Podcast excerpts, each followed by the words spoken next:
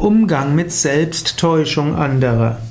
Vielleicht hast du das Gefühl, dass in deiner Umgebung jemand ist, der sich selbst etwas vormacht, der sich selbst täuscht, und du willst ihn vor seiner Selbsttäuschung bewahren.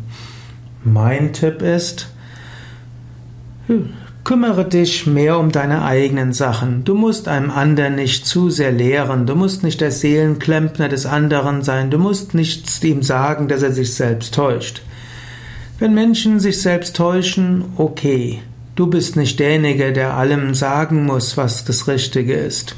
Klüger ist es, ihnen nicht Selbsttäuschung vorzuwerfen, sondern davon ausgehen, der Mensch meint es ernst oder ein wertschätzendes Anliegen und du hast auch ein wertzuschätzendes Anliegen und ihr habt beide gemeinsame Anliegen.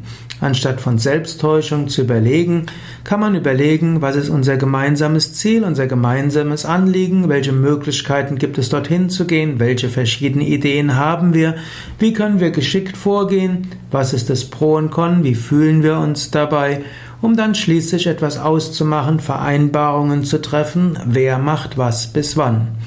Ob sich da jemand zwischendurch selbst täuscht, so erheblich ist es nicht.